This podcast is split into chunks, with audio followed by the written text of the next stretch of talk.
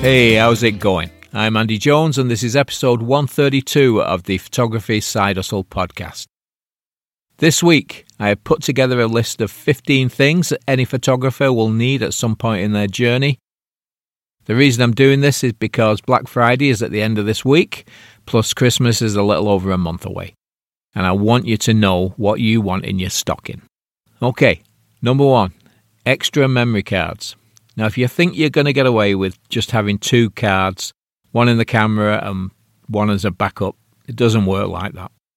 When you start doing two or three or more sessions a week, you're going to need maybe eight cards, even more in some cases.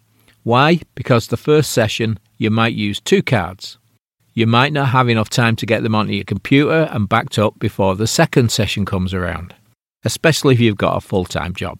Then the same thing's going to happen when you get your third session. So if you get a call and you need to fit in an extra session, a number four for the week, you know you're going to have enough cards available. Now, I know some of you are saying, well, I can do a, a session, you know, on one card. That's fine. Just make sure for whatever type of photography that you're doing, you've got double the amount. Number two, gloves.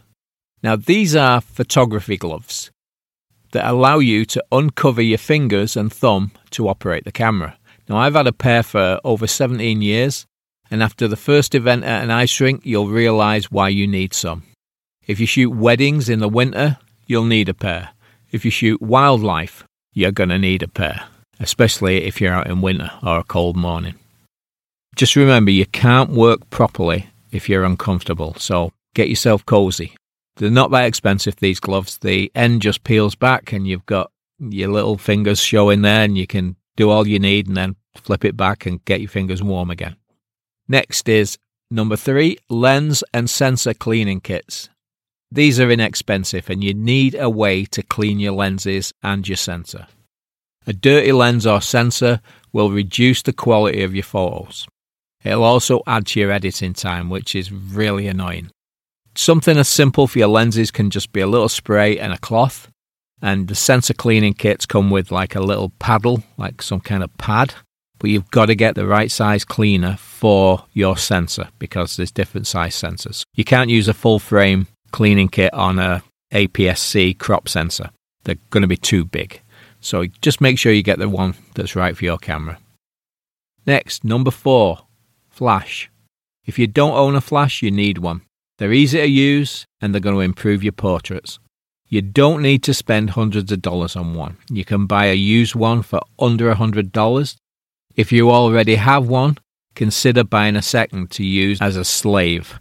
The flash will go off when it sees the light from another flash. So you can set up a home studio with just a couple of flashes. It's so simple to do. Next one. Number five, camera bags.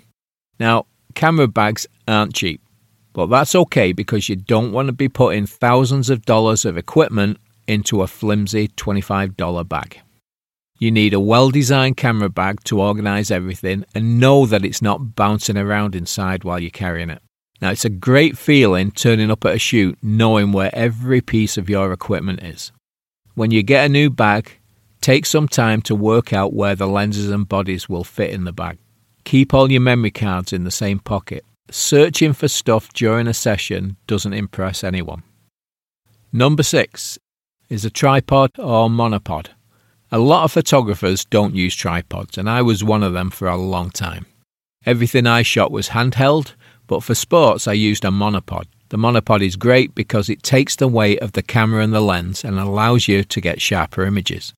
I started using a tripod for landscapes because it keeps the camera still when I was using very slow shutter speeds.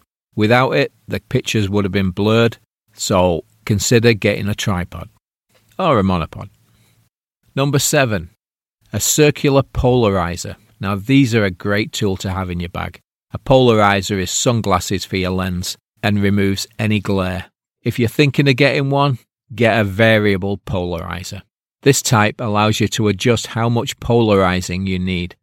On the front of each lens, there is a zero with a line through it and the number next to it.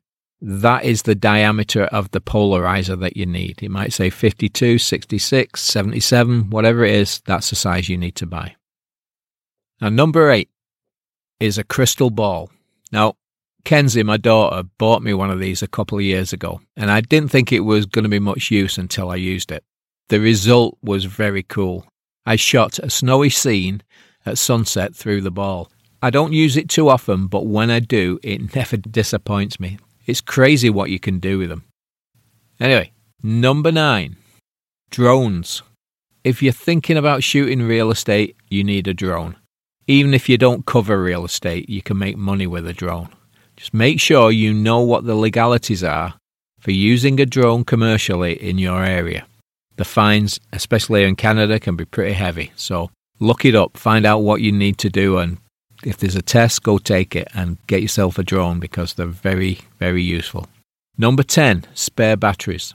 Just like memory cards, you need to have plenty of batteries available. And if you use a mirrorless camera, you will go through more batteries than if you had a D S L R. Shooting in cold weather is going to cause batteries to drain faster also. And make sure you have more than you need. It's better to be safe than sorry. Number eleven, remote shutter release.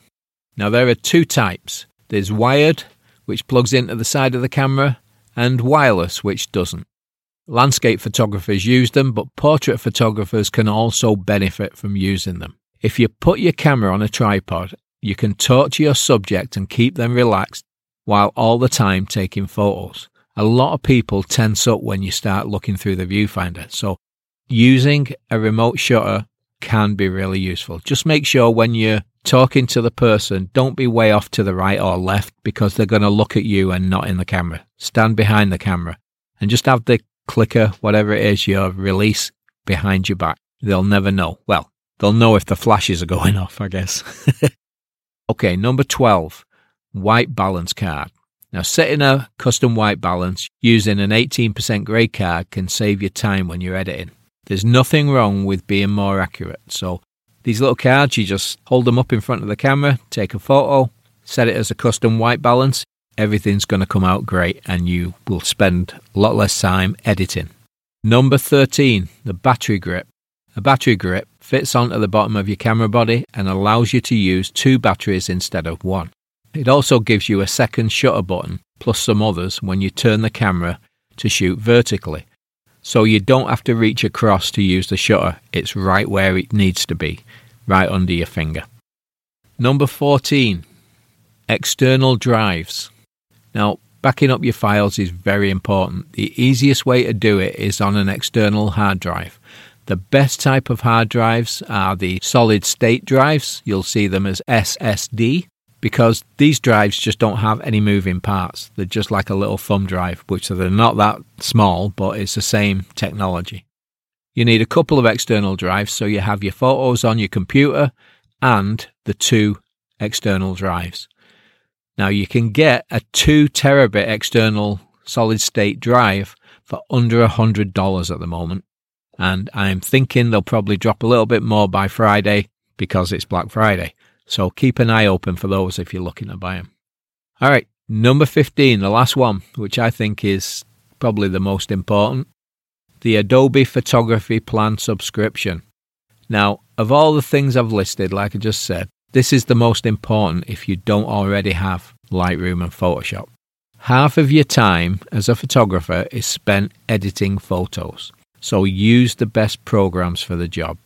At nine ninety-nine a month for the photographer's plan, you get Lightroom and Photoshop. Plus you get some other versions. And I use, a, there's a video one there, which I can't remember the name of. I always forget them. Anyway, so yeah, the main ones are Lightroom, Classic and Photoshop. You get Lightroom versions and Photoshop versions for your phone as well, I think. I don't use those. Now, you would think it would be cheaper if you paid a year in advance, but it isn't. It's still exactly the same price. You can pay one hundred nineteen dollars and eighty-eight cents for a year, which is a good Christmas present from someone if, if you're thinking of doing this. There are constant updates and you can use the Photoshop beta or beta, depending where you live, version that tests all the new stuff before it's released and you can try it out yourself. That's very cool. To see you're actually testing it for them, I guess. Okay, so those are the fifteen things that photographers might need to buy or get someone else to buy them during the Black Friday sales. I'll put a link to them all on the episode page over at photographysidehustle.com forward slash 132. That's the numbers one three two. If you want to join the conversation in the Facebook group, I'd love to see you there. If you want me to check out your website or portfolio, you can contact me using Messenger. Right, I'm all waffled out. I'll talk to you soon. Bye.